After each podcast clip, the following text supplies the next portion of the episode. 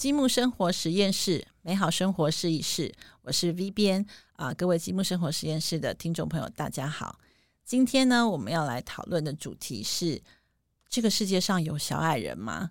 大家听到小矮人这三个字不知道会想到什么根据我们的就是基本市调，有些人会想到白雪公主与小矮人，7个小矮人。有些人会想到圣诞老公公，虽然圣诞老公公身材非常的庞大，我也不知道为什么，但大家想到小矮人可能都会想到圣诞老公公，或许跟那个既定的形象有一个红色的尖尖帽子是有连结的吧。那事实上更多的人呢知道小矮人的原因是因为一本书叫做小矮人。那不知道听到这里有没有听众开始想起可能是年长一点的读者会想起手上有的那本童年记忆，想要赶快去翻一翻那本书在哪里。那这本书呢的出版是在民国70年，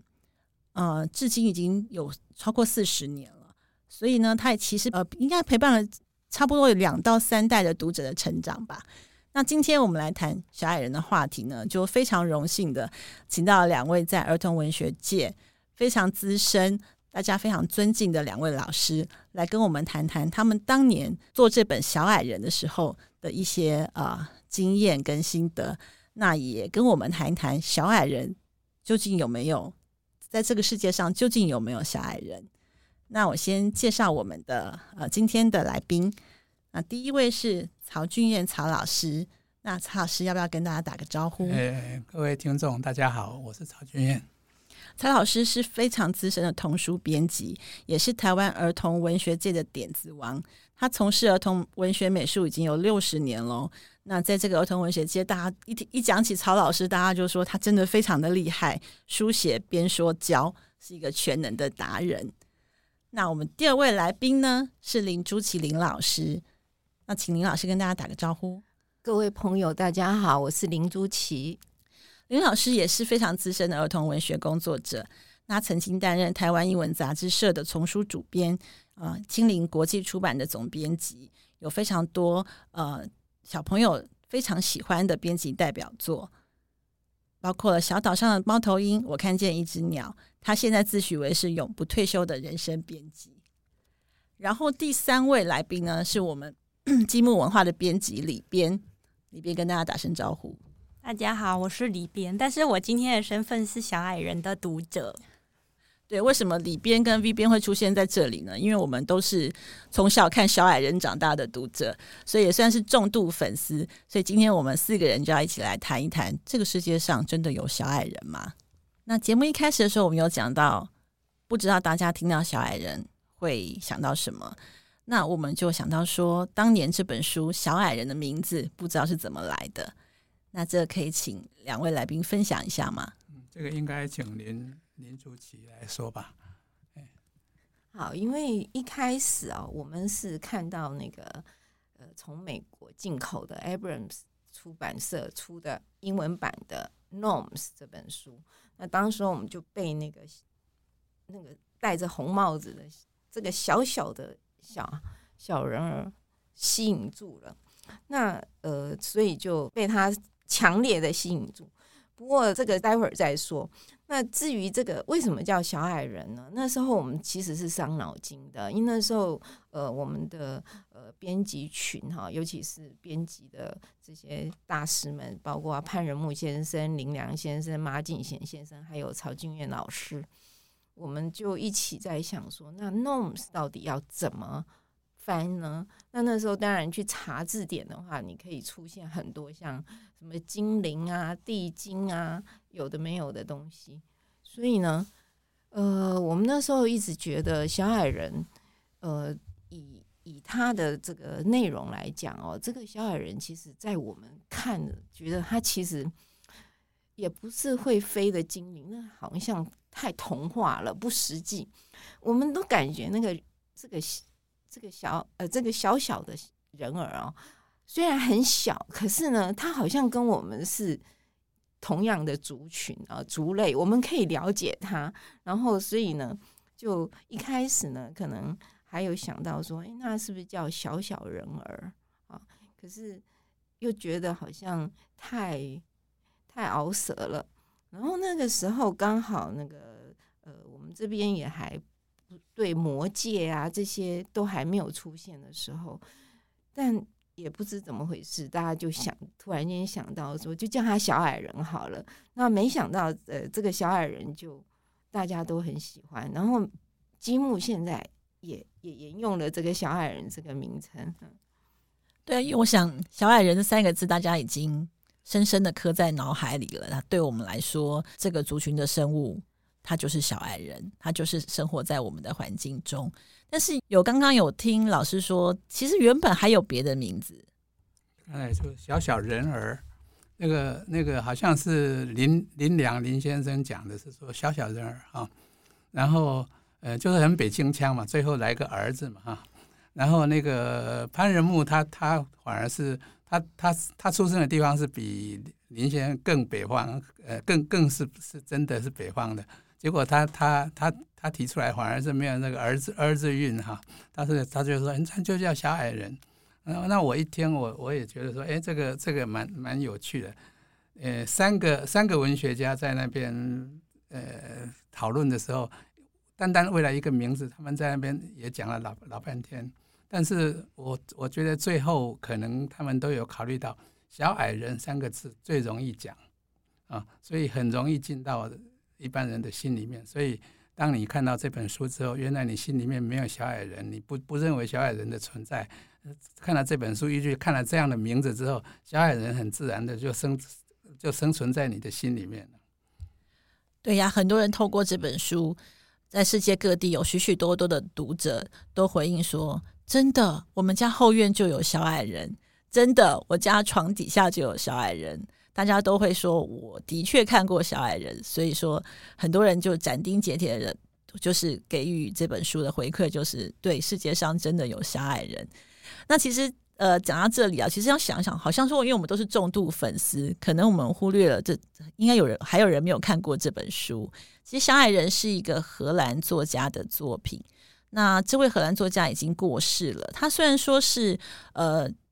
一本这样脍炙人口，就是几十年在全球世界各地有各种语文版本的这么畅销的一本童书的作者，但他本业其实是一个医生。所以他在这本书里面，其实他展现的是以小矮人为主角的一个传奇的一个生活领域。这些小矮人的食衣住行娱乐，包括他们的文化、民族、传说故事，其实都涵盖在这部作品里。所以其实我们在跟两位老师聊的时候才知道说，原本他们在做就台湾英文出版社第一次就是起心动念要做这个书的时候，其实他们是成立了一个编辑团队，有一群非常当时就是一时之选的编辑团队，然后用了一段蛮长的时间才完成这本书。那是不是可以请曹老师跟林老师分享一下？我就简单介绍一下这 四位哈，当然其中一位就是我自己了，就不用介绍了。那个当时林良是在《国语日报》，他就是已经是专栏作家，而且他在中华儿童丛书也出了很多书。那么另外一位就是潘仁木先生啊，他是当时很多人都读中华儿童丛书长大的。然后我们那个时候开始要处理这本那个小矮人这本书的时候，其实我们正好是在编中华儿童百科全书的第一册，所以大家把这个连接起来，可能就会想到说那这本书在什么时候出来的。然后再来一位是马景贤先生，马景贤先生因为他在那个农委会的图书馆，他以前是在美国的图书馆担任过图书馆员哈，然后回来之后他在农委会那边工作。那么他就是可能我们会成为一组，就是他们三个人其实每一个人有各自不同的特点。像潘仁木的话，他虽然说是小说家，但是他其实他是非常理性的一个，可以说是科学家。他在写《儿童读物》的时候是会想到很多这方面的问题。那么林先生是他的那个儿童读物的语言啊，各位如果看了这本《小矮人》的话，尤其是到最后他对这本书的一个评语，他讲得非常好。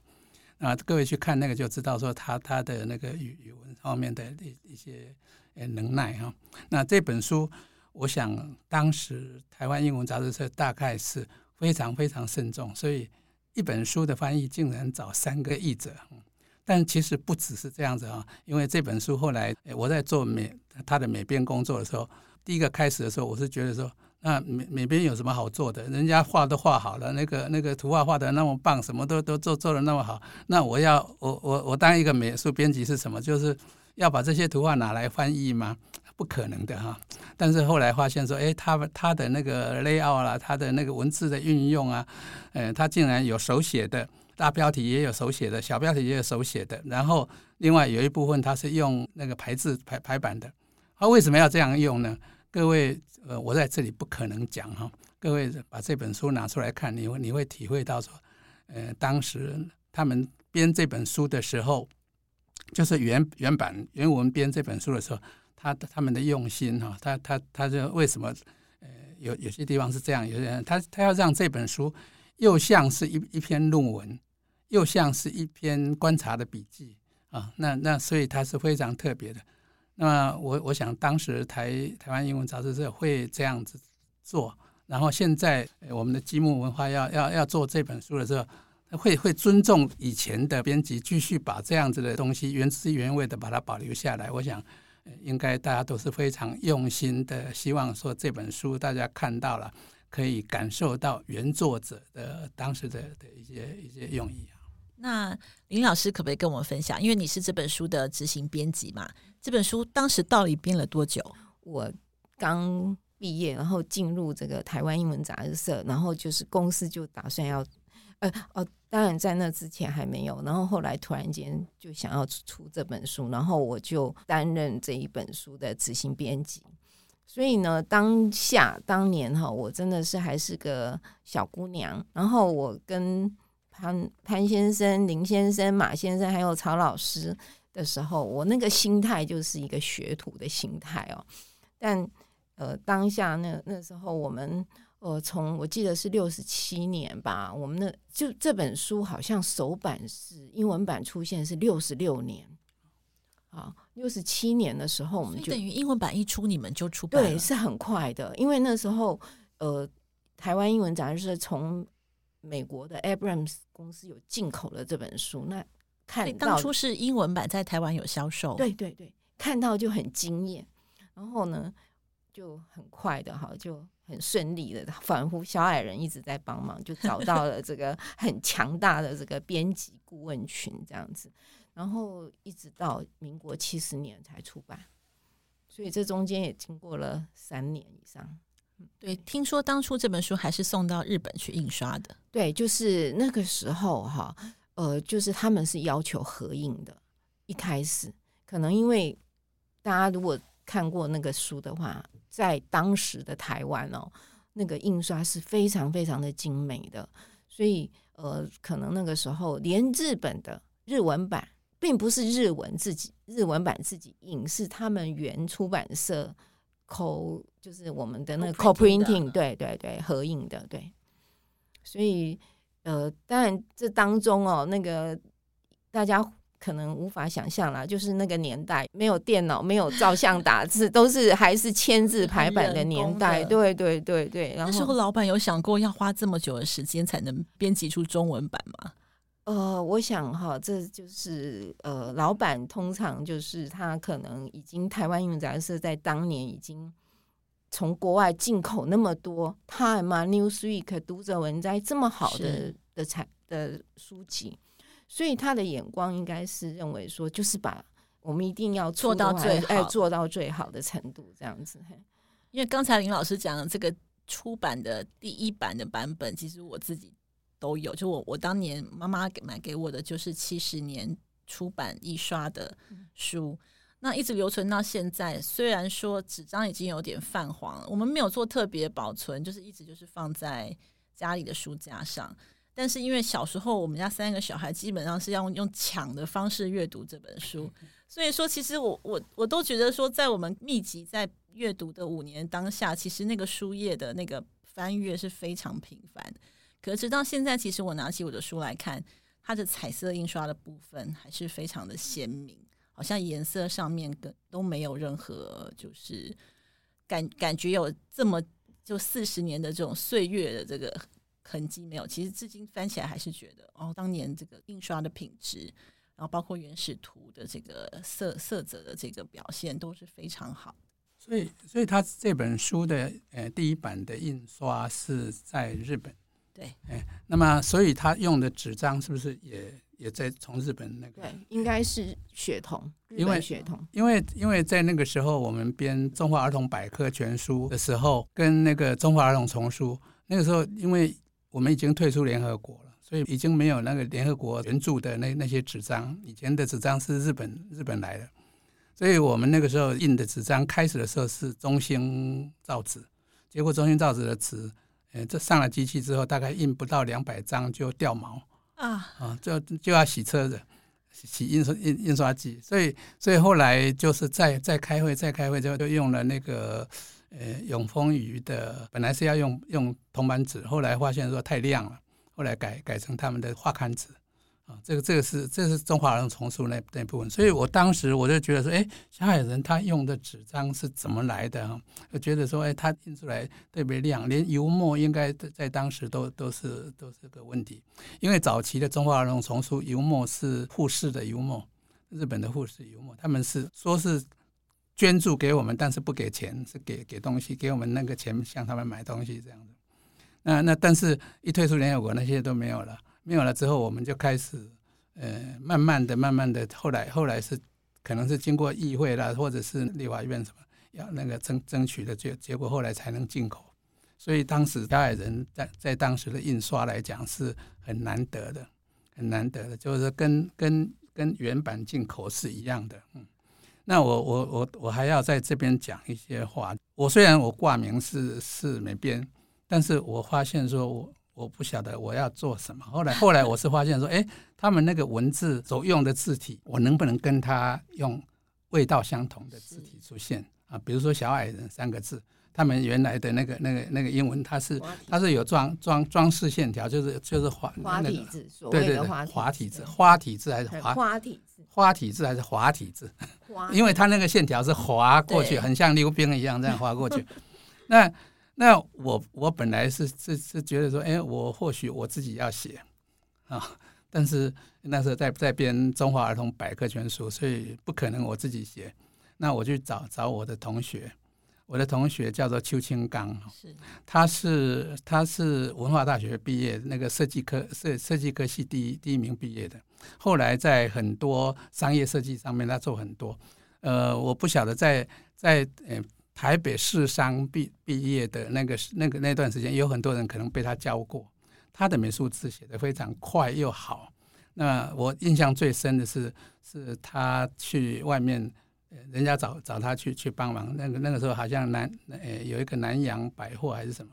那个海报要写上去的时候，他叫我帮他画图。我画图很快，但他写美术字很快。所以我后来就找他来写小矮人里面的这些字，他一面写一面真的是很喜欢这本书，所以越写越喜欢，越写越喜欢，所以他很专心的一直写下去了。那就写了一整本书吗？没有，他写一整本书的章节的标题跟那个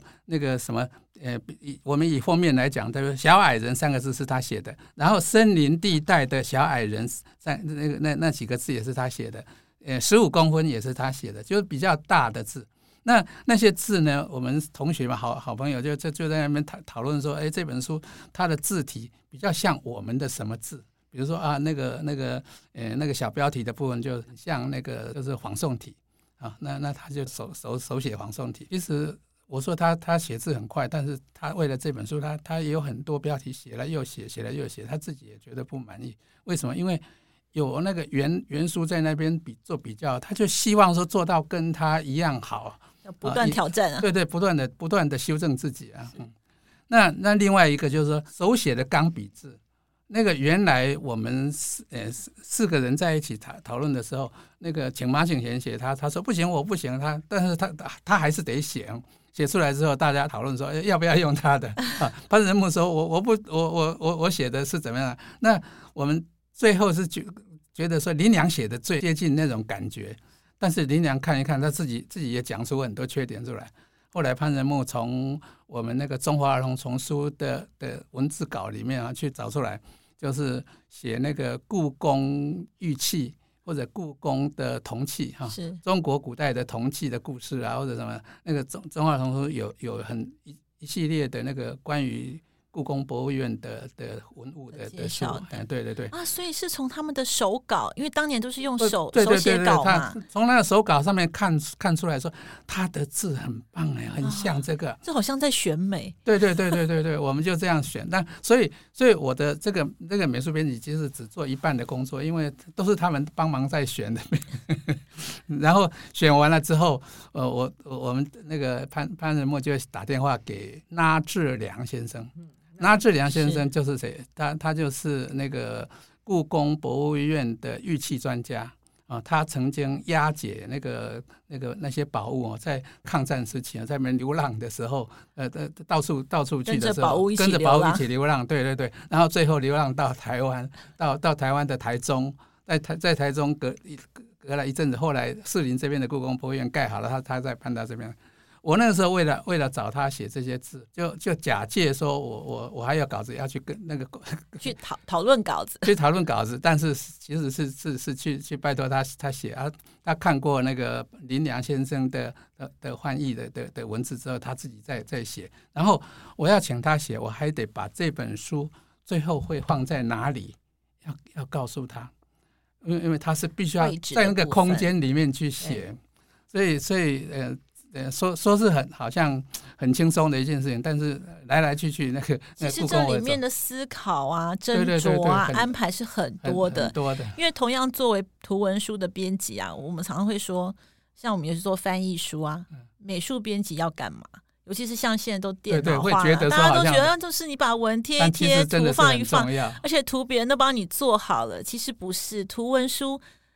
我觉得最困难的部分就是去整合所有的图像的文字的，它有一个阅读的表现形式出来。包括像以前的编辑团队真的是非常的仔细，就是包括你看光是一个手写字，对，我们都要然后那个那智良先生啊，他在写这个东西的时候，他那个时候其实也应该是80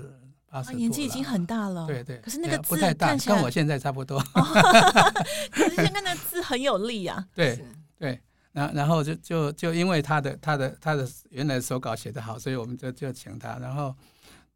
他虽然说写得很辛苦，一次又一次，但是笑眯眯的。这个长辈啊，就是我们的模范。就像曹老师现在是我们的模范一样。没有，我就觉得说他真的是模范。我去了，然后去故宫找他，但是不是去故宫博物院里面。我本来以为说我到故宫里面顺便去看什么东西，看看、结果不是，是到他们的宿舍。关于这个手写字的部分哈。我觉得其实我也要在这边特别提一下，因为我手边有当时候的日文版哦。可是日文大家会想说，那日文他们在出版编辑比我们先进很多，水准应该很高。可是你知道吗？因为可能真的是太困难了，所以日文版他们并没有用手写字，他们是用排版字，对，排版的字体，可能是一方面是他们的那个完稿的那些器材已经比我们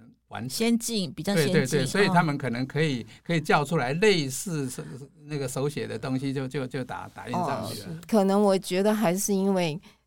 我们看到那英文版的时候，你会被他的那个手写的字吓到了，因为可能那个作者跟绘者那么投入，所以他们写的那个表现出来的它是一体的，它是一气呵成的，会让人家觉得就是完全是融合在一起，就像在写一个报告，一个什么手写的。所以我才觉得当年的中文版很厉害，因为那个全部把花体字的部分换成中文手写字，一点都没有失去那个味道。我觉得就是整本书的图文风格非常好。邱同学真的是很厉害，我很可惜啊，他现在是住在美国，要不然就把他拉过来这边讲。我们可以一起讨论这个，光是字体我们就可以讨论很久。是啊，我只是强调那个精神啊，当时候可是我觉得这一次也很棒哎、欸，我觉得积木他们把第二部一起出版，然后他们也同样去用手写的方式来表现，我觉得这精神真的是很令人佩服。这个就是因为我跟我们编辑，我跟李编，我们在讨论手写字这一块的时候，其实我们也一直讨论，就是想要能够做到前辈们做的事情。那当然因为现在很多工作方式模式的不同，可能还是会有一些没有办法像以前这么样还可以选美，从稿纸中选美这种事情。那当然里边也花了一番功夫去处理这一块，里边要分享一下。耶、yeah, 里边来了因为讲到这个手写字啊，为什么我跟 V 编会一直很向往说如果我们出新版我们也要手写字。一开始我们是有一点想要说可不可以沿用原本的，因为原本的字真的很美，我们后来都没有看过就是擅长手写的人可以把中文就是写出花体字来，因为中文要写出花体字真的超困难的，就是到底那个卷卷要卷在哪里呢？英文很好想象，就是尾端只要卷起来就会看起来很美，可是中文的尾端就是有点暧昧这样子。那个时候我们就有去想要去克服技术上说有没有可能去沿用旧的，但是因为档案的问题就是已经没有留下来，然后也找不到稿子，然后一方面也是想到说因为后来决定要把原书的第二部就是加进来变成一本大的时候，我们就有在想说那这样子假设我们沿用第一本原本的，那第二本又不可能写出一样的，那这样子就不统一了，所以那干脆让它更有意义一点，就是找一个现代的年轻的等于比较年轻的手写老师来帮我们处理这整件事情这样子。所以那时候我也是有选美这是不是用稿纸，这是用网路，对，这是用就是现代的方法，就是用网路选美。因为其实现在很多在推行就是手写的老师蛮多的，但是大家写的风格都很不一样，然后我那个时候是就是努力的想要去找出说也有可能写类似中文古典一点花体字这种老师，但是其实比较难，因为现在很多人是他在做手写的表现的时候，他要展现花体的字的美观的时候，他都是用英文，所以我就一直找不到说有哪个老师也会用这种方法去表现中文这样子。但后来我是一直找到一位叫做叶叶老师的，然后他是出小朋友字帖的，然后他的字呢就是楷书的部分很工整，但是后来我发现就他在字体的表现上其实是有很多变化的，他是可以就是让人家去跟他有点克制这样子，他有在字体上面有各式各样的样子。我就想说那这个老师的风格好像是可以讨论的，那我要不要去问问他说他有没有就是给他看这本书，说他有没有可能写像这样子搭配这样子画面，然后有一点古典味道，然后有一点类似英文花体字这样的字。那我觉得也还蛮幸运的，应该也是小矮人有帮忙吧，感觉一直有在帮忙对，因为我第一次去接触叶叶老师的时候直觉上老师可能以前没有看过这本书，因为老师好像其实比我还年轻但是他一看到图他还是觉得很喜欢，然后他就说他想要试试看。那中间我们两个就是也是有讨论了好几次，就是他有试写给我看，然后我们也调整了几次，然后有一天老师就突然发明了一种新的写法，他就跟我说我最近订了一支新的玻璃笔然后他说他突然发现这支玻璃笔很适合写这个东西，所以应该也就是小矮人有帮忙吧对，所以后来他就用这支他新买的，就是他为了这个他新买了一支笔，他来写这整本书的标题。讲到笔啊，那个纳智良先生啊，他用的不是原子笔，不是原，他是用沾水笔，漫画的沾水笔嘛，用羽毛对吧？应该是鹅毛的那种，鹅毛就那个沾水笔就是。鹅毛笔就是沾水笔的前身啊，钢笔吗？对，钢笔的沾水笔嘛，就是还是 最前面有一个小圆头的那种。我小时候也用过，他是用那个东西去写的。那照理说，那用那个沾着写，有的时候会那个地道或者怎么样，他都不会，我觉得很厉害。真的是有练过，这个都需要很长时间的磨练，他才那么稳定嘛。所以初稿都没有，当初的手写稿都没有留下来。我是很想留下来，但是都送到那个出版社去了，就不晓得。对，因为台湾英文杂志社后来，因为它规模很大嘛，其实这个部分只是小小的一部分。那后来不晓得放到哪里去了，真的是无法找到。那个图稿或许会比较有人注意，说要把它留下来。但是那个文字稿，以为是有点看起来有点像随便写，而且那个纸张大小小不一样。因为它那个不是说每一页都一定有多少字，这个。那个英文翻出来，翻成中文啊，有的时候字数会变多，有的时候字数变少，然后在那个版面的编排上面，其实也是很伤脑筋的一件事情。不过这个跟读者比较无关了。但是老师，你可以分享一下嘛？因为身为图文书的编辑，我好好奇，就是当初你在想，因为英文跟中文，首先字数就有落差嘛，对。再来，我们要连接到图像，因为我跟李编在做稿的时候，其实我们有讨论到很多这个部分，就是有些我们可能没有办法非常的对照的非常紧密，没办法100%。对，但是我们又想会用一些方法，可是它不要露出破绽，说我们这个其实是落差啦，就尽量是希望弥平这个部分。现在我不晓得我们现在在听的人是做美编啊或者什么的人多不多哈？因为现在电脑很方便。那有的人就动不动就把图像稍微放大一点，稍微缩小一点，来改变那个空间。但是你自己觉得说好像已经很好了，结果可能出现了某些问题，那个画面的平衡感啊或者什么就不对了，或者是前页到后页的那个节奏感就突然间乱掉了，这个是会发生的。这种问题对一般读者来讲比较可能在阅读过程中没办法发现了，他可能不发现，但是有时候会感觉说，读起来卡卡的，对，东西不是很那么舒服的感觉。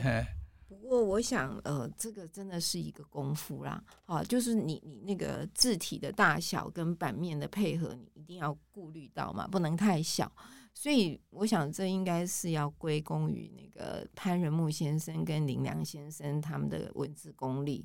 就是为了要把那个意思表达出来，然后同时又能够兼顾到阅读上的状态，文字的多少真的是不容易，真的是不容易。就是说，所有的文编、美编其实都有投入在这个图像的范围内去做全面的思考，就不是说我翻译了中文就交给美编。每边就把中文放在它该放的位置上，就是没有想象中这么容易。其实图文书有非常多细节，说起来是容易的，就是说起来很简单。这我想已经讲这么多，所以特别还是要提到一点很重要的，就是我跟潘仁木先生合作很多年了，他一直强调文字的质感，就是从我一开始接触到他就一直在灌输我这个观念。我觉得这个是很值得我们现在特别所有的编辑可能都要把这个事情放在心里。对，文字的质感，尤其现在书越印越少，其实每一本都是真本啊，都可能是未来的真本，所以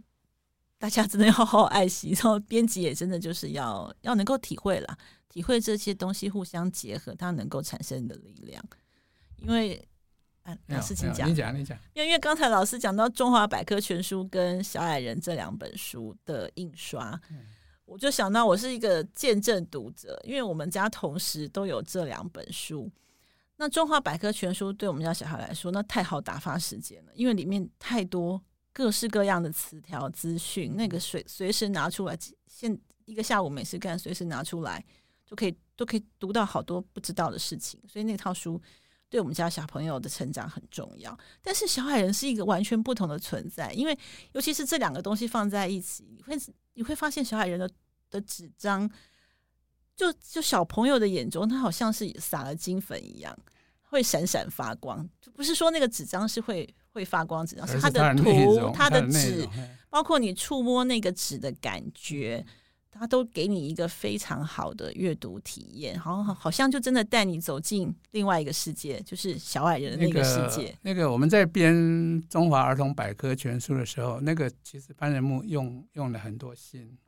然后就是让小朋友可以依照波波摩佛这样去查，但是查的大概我们讲究都是知识是啊，但是有没有智慧《中华儿童百科全书》是一本工具书呢，还是一本读物？这是潘仁木当时那个特别去想的。他为了说这个书，我们依照一个题者一个题者一波波摩佛这样来查之外，当你查到那边，他就来一个方块。那个方块就是有一些相关的一些东西，但那部分就是小朋友会很喜欢的阅读的东西啊。那这本那个小矮人，它是整本书，我说它根本像一本论文一样啊，那是有图的论文，图片论文不是这个其实如果说我今天去写一篇论文的话，以我来讲。也会是一篇 我也是要用图画来，因为我的专长是图画，而且我图画本来就可以讲 有时候讲得更真，或者讲得更让人家更能了解，所以写论文可以加上图画的话是更好的，但是我不晓得那些审核的教授是怎么看法，我不知道啊。那这本小矮人，我是觉得说它看起来好像是儿童读，确实是小朋友读了会很喜欢，但是更重要的是，不大不小的小朋友看了之后，接下来他马上要长大了，他马上要进入大学，要开始读研究所了，要写论文了。那么他要写论文的时候，其实这本书，是一本论文的范本，论文指南。原来小矮人很有这个，对对对，我觉得他像。他就怎么样分门别类，怎么样先讲什么后讲什么，这个东西我觉得说充满了这方面的智慧，所以这本书是一本好玩的书，但是其实它也是一本有用的书，真的是有用的书。所以我两个小孩子读过了之后，那个时候我根本就没有想到说他们会去读，我只是说台英社做了，他送我一本我就拿回家就摆在那边，那我自己继续忙我自己的，但是小孩子自己都看了没有想到你们一找他们就说很有话讲，我他们开始一讲话我就觉得那我不晓得要讲什么真的是他们讲的比较更真切一点，因为他们是真正阅读的人。那么他们现在就像我儿子的话，他现在读了之后他就觉得爸爸那一本哪里去了，我要给阿凯看，给我孙子看，对对对，我就想对哦。我没有想到，当时我是在编书，但是我从来没有想到说我要好好把这些书拿回家给小孩子看。倒是我太太或者什么，他们有时候就在旁边看着小孩自己看得很入迷，他就觉得很有趣这样子。他都记得说那个小孩子哪一本书翻最多，他自己在观察，但是都没有跟我讲。我觉得这个是很不应该的啊，因为我是一个当编辑的，这种资讯是很需要的。哦，对，对我们来说这叫市调。对啊，我想插个嘴啊，突然间让我想到说，之前啊，这本《小矮人》当年出版的时候啊，英文版在美国就是获得《纽约时报》啊，在他们的畅销书排行榜哦，那个盘踞了62周啊，哦，就是那么久哦，受到很大的重视。但是呢，当时候啊，就是把它归类成什么？他们有一个书评嘛，哈，归类成那个 non-fiction， 就是叙事类，不是 fiction， 不是那个文学类、小说类。然后这个作者啊，威尔海根啊，还很好玩的说，很有趣的说啊，美国人啊，他们相信真的有小矮人，是不是？要不然为什么他们认为这本书是叙事类，是 non-fiction 呢？不是小说呢？啊，这真的非常有趣。对对，这一点我觉得是，我觉得读者就应该对这本书要好奇才对，因为我们讲了这么多，他到底把这本书拿来，你看看他到底是属于。那个幻想式的故事呢，还是它是一个很真实的故事呢？那他把幻想的东西到后来又延伸出故事出来，把他讲的好像真的有这些东西，但是他后面又编了很多故事出来，我觉得实在是很厉害。而且我觉得这个跟创作者来讲啊，其实也是一个非常好的范本，就是说你前面在分析小矮人的这部分呢，你不一定要出版，你自己对你自己设计好角色，你先做这样的功课，后面的故事就自然会很生动。所以我在这边要讲说，你如果看了小矮人的第一本哈，那现在是接下来是第一本跟第二本要合起来出了，那你一定要很好奇说，那后来写的故事会是怎么样子呢？我觉得这是很有趣的一件事情。后来的故事啊，我自己看了也吓了一跳，因为他们居然呢越来越着火入魔，他们两个啊，作者跟绘者居然变成15公分大小的小矮人，对，他们被小矮人缩小了。对，所以这个时候就这本书的故事形态就已经进入那个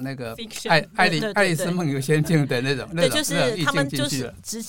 直探小矮人的世界了。因为我们可以说第一部，因为我们这次出版的新版叫做《小矮人全书》，那基本上就是把两本书分成两部，那第一部跟第二部的部分。那第一部其实就我们之前聊天，曹老师有说，其实它是个科普书，因为它里面讲到是小矮人这个族群他们的食衣住行、娱乐、风俗、生活模式种种，那对待自然的态度。对，我们看到可以在看到里面看到小矮人是怎么跟动物互动，怎么在人类的社会里面出没，然后他们的包括什么，他们生活中运用的工具、机械。各种公共设施，甚至有公共设施、公共建设这一块，然后还有医疗啊，种种的。其实它就是一个科普书，只是它用了一个非常传奇的人物的形象跟故事去串联。那到第二部分，其实我觉得它更延伸讲到就是比如说宗教类、文化类，然后各种小矮人之间有不同的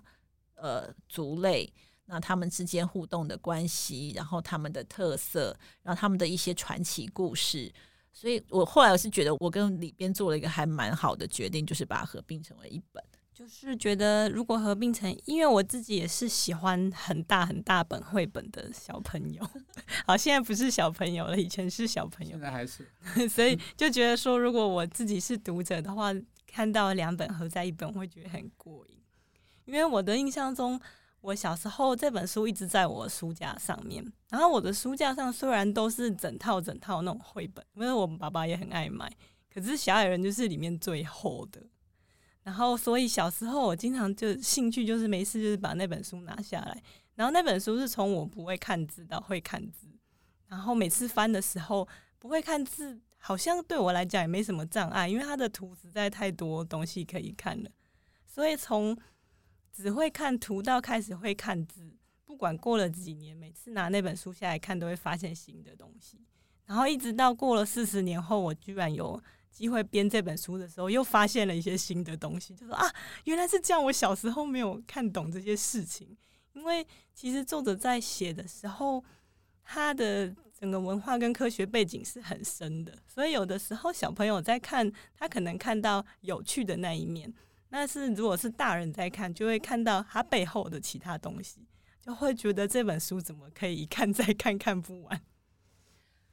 但我看到第二部的时候，我真的吓了一跳，我觉得这个作者真的是很了不起，因为他中间有出现一个，因为他们变成小矮人了，所以他们才可以去看小矮人的秘密之书。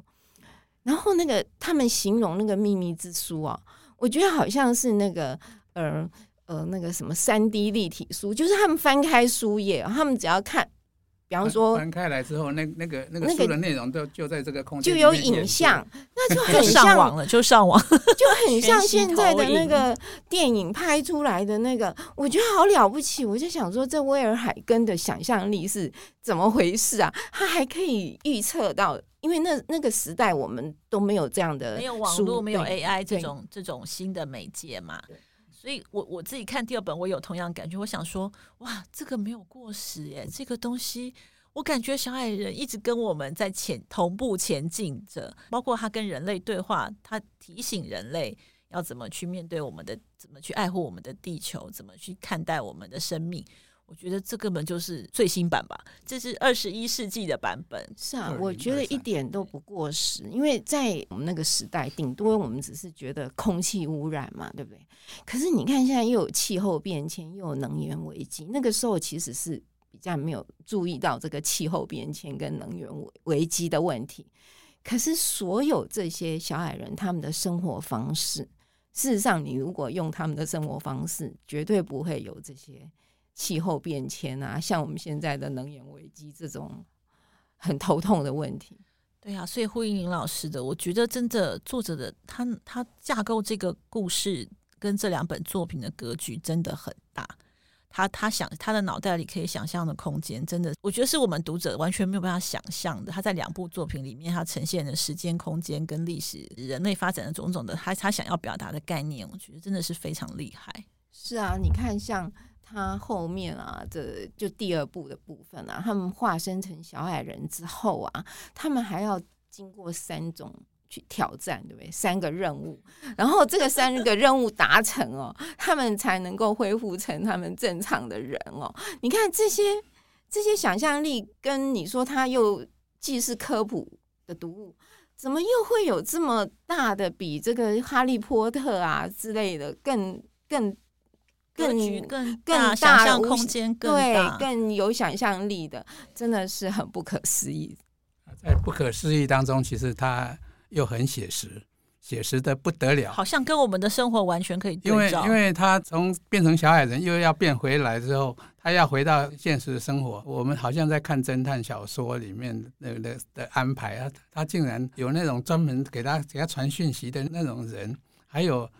他要回到现实生活里面，他们还会帮他准备好卢布啊，对。不过我们刚才这样一直在讲，好像都在夸赞这2位，我不晓得他们2个是怎么合作的，合作无间，就是图跟文两个人合作的。到底那个机器是谁想出来的？是文字作者想出来的，还是画家想出来的？还是说文字作者想讲一讲，画家画画看，然后你再那个这些东西，我觉得说我们在阅读当中其实也都可以去思考。所以我女儿就看了这个书之后，她不是完全夸赞，她也会批判说他们的那个思考还是有一些那个。怎么小矮人就是比较优秀，然后鼻涕怪就比较那个，就要变成他们的奴隶。他有这种人权概念在里面。所以我觉得说这个书如果是国中生来读，或者是小学高年级的学生来读，老师可以带着他们读，让他们读完了之后去做可以讨论，对，让他们去讨论。那小孩子很多想法，你才会发现说啊，原来小朋友有这样的想法，原来他已经吸收了什么样的一些概念，他自己已经可以去分析。对，这个是这个书很重要的一部分。所以我是觉得说，这个书看起来是大，其实真的是不会说大而无当哈。是因为大，所以小孩子会在里面可以一直挖很多东西，就好像到大自然里面去挖东西一样，是无限的。我倒是有一个观点跟你女儿不一样，是人权，我是女权。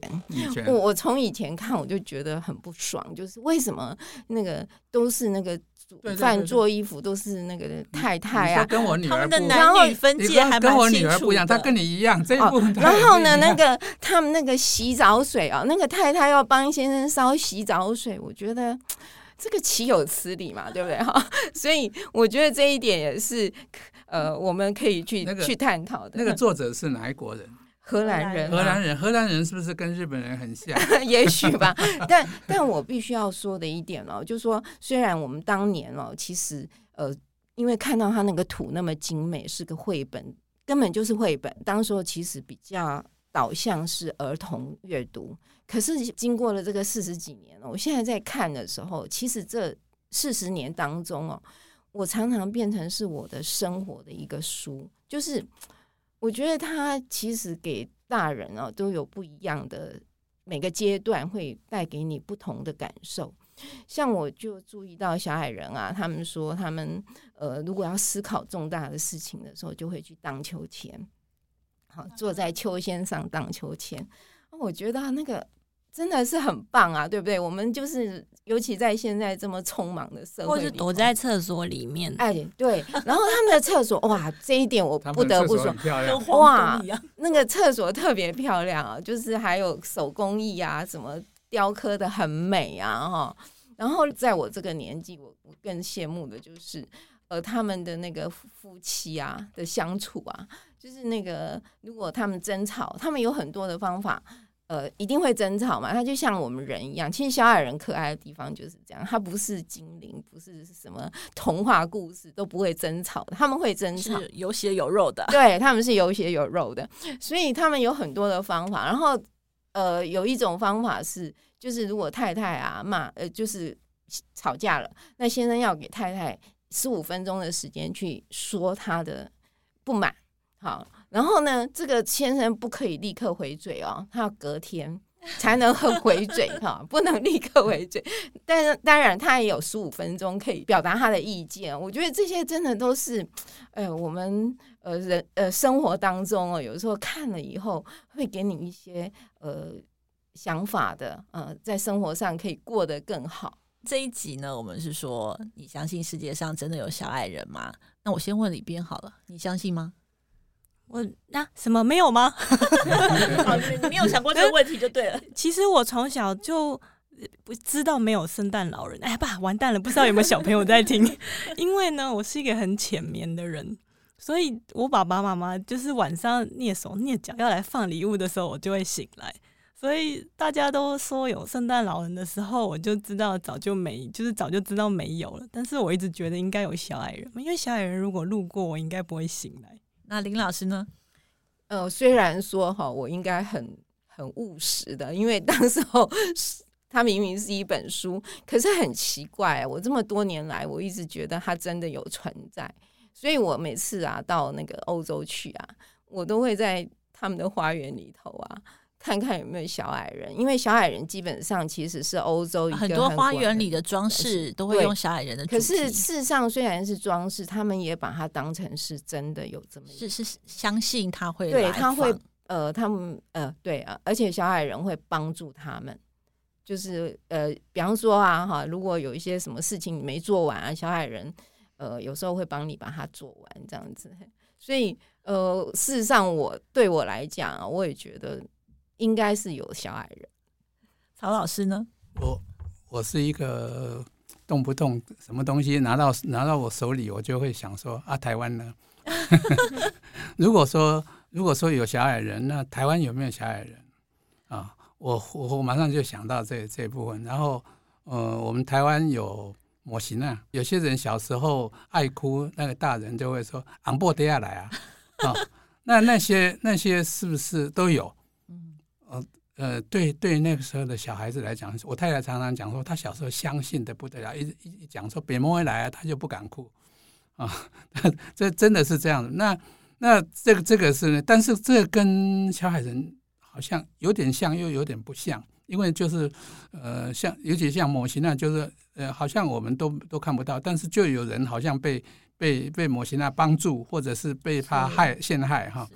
有这种故事。那个小矮人，我们从我们的书的那个里头他所讲的，他是他们欧洲，尤其是北欧的地方有这样的传说，所以大家都觉得说，我们家有小矮人，就雕一个上。但是我们到第二本书的时候，他们就说那个都不是，那个不对，那个不能这样做。我们开始剧透了。对，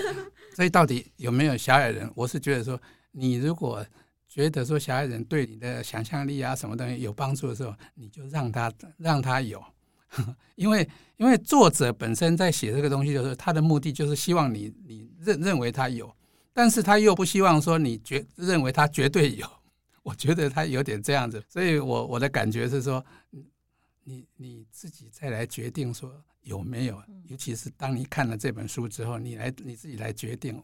我们的意见其实你连参考都不必要因为这本书太好玩了， 你不看太可惜了，充满了乐趣。对对对，所以主要充满了乐趣之外，真的是你从他所讲的故事，或者他讲的，他根本是把我们就像作者一样变成小矮人，然后去了解我们到底在干嘛啊，这我觉得 是这样 的一本书。所以这本书有时候您在看的时候，你还要有点心理准备。有时候你看着看着，你觉得很好玩的时候，你被打击到，不是，你是在被骂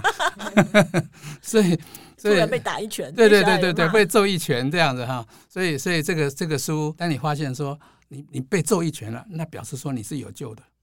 因为你是有良心的，所以你拿这本书来读读看。看你是自我测试一下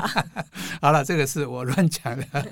但是我是觉得说，我有时候认为他有，有时候认为他没有。当我有点无助的时候，我真希望有观世音啊，也或者是有小矮人都好，冥冥中就来帮忙啊。但是有时候我自己很有自信的时候，我就觉得说他们没有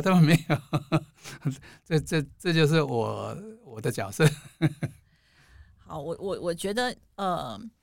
因为最近在积木生活实验室的粉丝专页有分享，然后作家小野先生也有关于他心目中的小矮人，他也陆续在粉专上有发表过2-3篇文章。那我觉得他有一个结论说得很好，我也想当做今天这个节目的结论。他有讲述他自己跟小矮人相遇的故事，那非常的精彩，我觉得大家真应该去找这篇贴文来看看。他认为相信世界上有小矮人的人，就是相信人生有奇迹的人。那我觉得这句话非常好，想要分享给所有小矮人的读者，还有喜欢小矮人这本书的人，还有小矮人的未来读者。对，还有小矮人的未来读者那我们今天的节目就先到这里，那谢谢今天参与的来宾，世界上真的有小矮人，谢谢大家。